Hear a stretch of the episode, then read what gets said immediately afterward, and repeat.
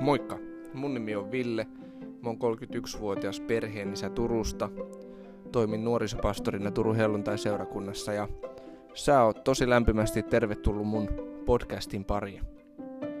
Viime jaksossa me puhuttiin rukouksesta enemmän yleisesti ja nyt sitten puhutaan kolmesta eri rukouksen ulottuvuudesta, joista Raamattu mainitsee.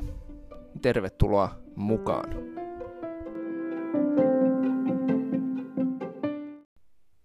Moikka moi ja tervetuloa mun podcastin pariin.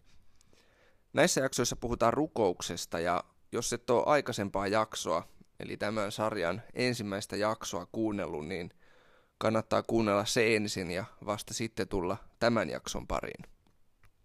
Tässä jaksossa me puhun kolmesta rukouksen ulottuvuudesta. Nämä on sellaiset rukouksen ulottuvuudet, mitkä Uusi testamentti selkeästi mainitsee. Ja totta kai Uudessa testamentissa ja raamatussa muutenkin on rukouksesta paljon muutakin, mutta mä oon nyt tällä kertaa valinnut nämä kolme, mistä mä jaan. Ensimmäinen on tämmöinen mene kammiosi rukous. Ja toinen on tällainen, missä kaksi tai kolme on koolla rukous. Ja kolmas on sitten tämmöinen rukoilkaa lakkaamatta rukous. Mennään suoraan asiaan. Mene kammiosi rukous. Eli siis tämä on rukous, josta Jeesus opettaa muun muassa Matteuksen evankeliumin luvussa 6. Ja tämä on rukous, josta Jeesus näytti omalla elämällään selkeitä esimerkkiä. Jeesus siis sanoo siellä, itse asiassa on just ennen isä meidän rukousta, niin Jeesus sanoo tällä tavalla. Kun rukoilette, älkää olko niin kuin tekopyhät. He asettuvat mielellään rukoilemaan synagogiin ja katujen kulmiin, jotta ihmiset näkisivät heidät. Totisesti minä sanon teille, he ovat jo palkkansa saaneet. Mutta kun sinä rukoilet, mene kammiosi, sulje ovesi ja rukoile isäsi, joka on salassa. Isäsi, joka salassa näkee, palkitsee sinut.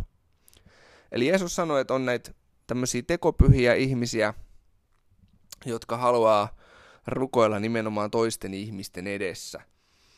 Ja kulttuuri ja yhteiskunta siis oli hyvin uskonnollinen. Kulttuuri ja yhteiskunta, jonka keskellä Jeesus eli, oli hyvin uskonnollinen – julkinen rukous ei ollut paheksuttavaa, vain päinvastoin kunnioitusta herättävää. Ja synagoga tietenkin tarkoittaa paikkaa, jossa juutalaiset kokoontu viettämään Jumalan palveluselämää. Ja nyt Jeesus sanoi, että älkää tehkö rukousta niin kuin sen takia, että toiset ihmiset näkisivät teidät, vaan menkää rukoilemaan piilopaikkaa, menkää rukoilemaan salaisuuteen, hiljaisuuteen. Kammio voitaisiin nyt nykykielessä puhua, että me omaan huoneeseen tai me sun omaan kämppään rukoilemaan. Rukoile siis Jumalaa kahden kesken. Vietä kahden keskistä aikaa Jumalan kanssa.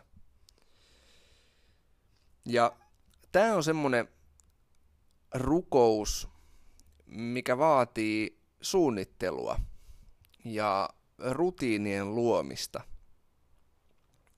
varmaan oot jo huomannut, että aika helposti aika, jotenkin se aika, mitä on käytettävissä, niin se täyttyy kaikenlaiseen touhuun ja tekemiseen. Ja sitten jos ei ole oikein tekemistä, niin vähintäänkin sitten esimerkiksi puhelimella saa tosi helposti kulumaan 3, 4, 5 tuntia. Niin tota, rukous on jotain sellaista,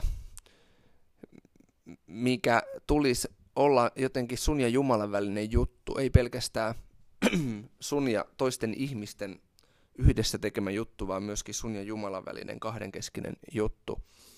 Ja tämä on semmoinen, mitä kannattaa harjoitella ja opetella ja säännöllisesti omaan elämäänsä järjestää, että ää, menee semmoiseen kahdenkeskiseen hetkeen Jumalan kanssa.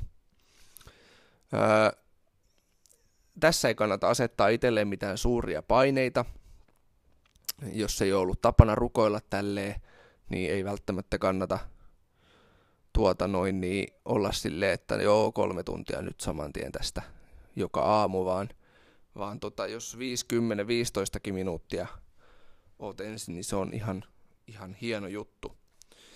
Ää, pointtina vaan olla tietoinen Jumalasta, Jumalan läsnäolosta, avata sydäntä hänelle, kuunnella onko hänellä asiaa.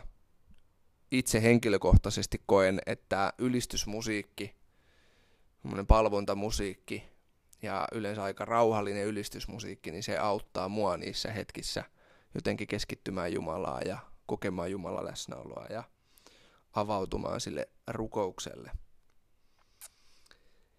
Sitten toinen, missä kaksi tai kolme on koolla minun nimessäni, siellä minä olen heidän keskellään, Jeesus lupaa. Eli Jeesus siis selkeästi on tarkoittanut ja varannut yhteisölliseen ja yhteiseen rukoukseen jonkin siunauksen, mitä muuten ei saa. apostolien tekojen luvussa kaksi kerrotaan tilanteesta, kun pyhä henki täyttää ensimmäiset uskovat. Niin sielläkin sanotaan, että he olivat yhdessä koolla, he olivat yksimielisesti rukouksessa. En usko, että tota olisi tapahtunut, jos he olisi ollut kaikki yksinäisyydessä.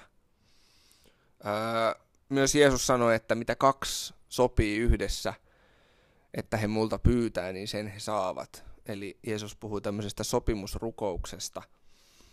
Ja näyttäisi siltä ihan laajemminkin, kun raamattua lukee, niin näyttäisi siltä, että tämmöisessä yhteisöllisyydessä ja yhdessä rukoilemisessa, niin siinä on joku erityinen siunaus, siinä on joku erityinen ulottuvuus, mikä muuten jäisi toteutumatta. Ja olen kyllä itse kokenut ainakin omassa elämässä, että jos ei ole tällaisia hetkiä, että rukoilee yhdessä toisten uskovien kanssa, niin myöskin se oma henkilökohtainen rukouselämä alkaa näivettymään.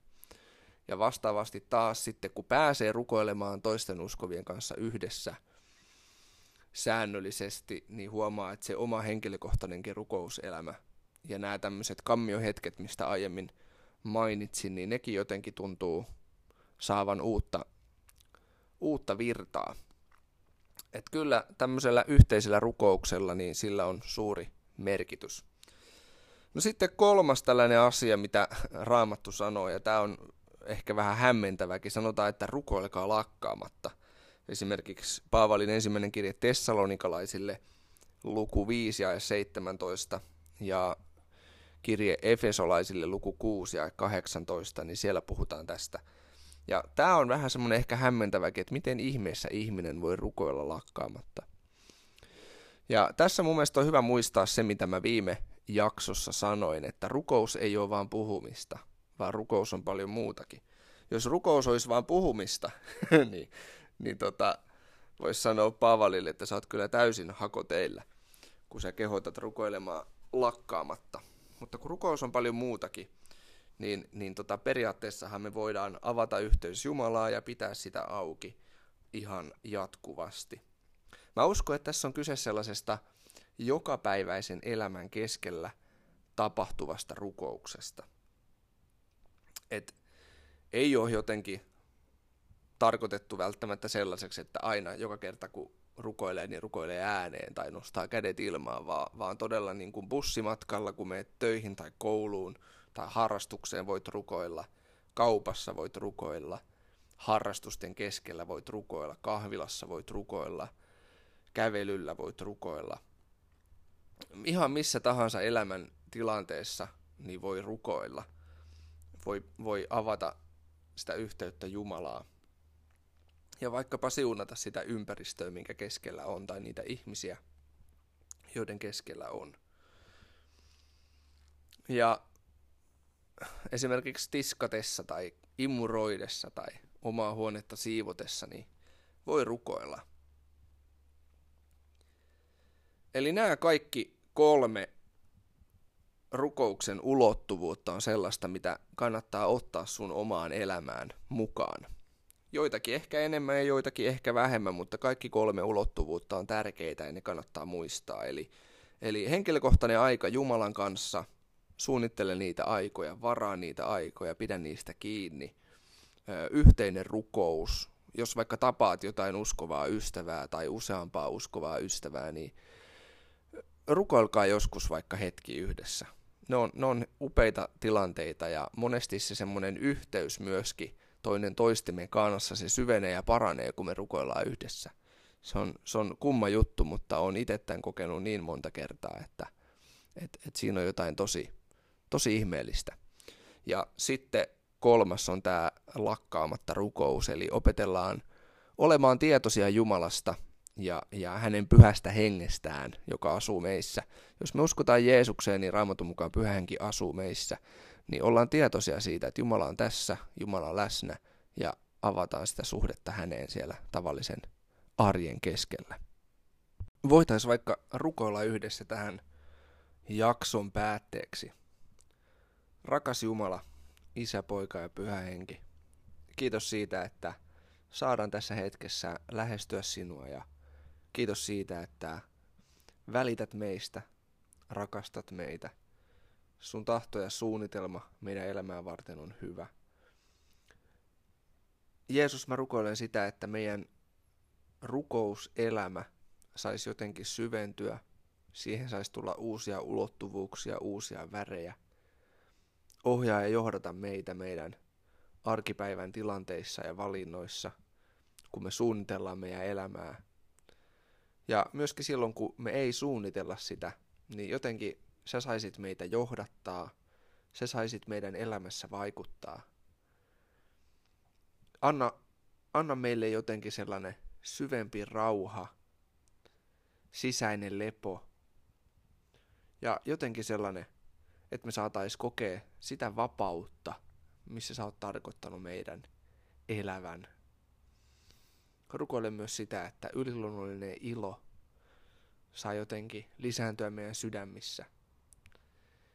Jää siunaamaan meitä tänään ja tällä viikolla. Anna meidän olla sinun johdatuksessasi, Jeesus. Aamen.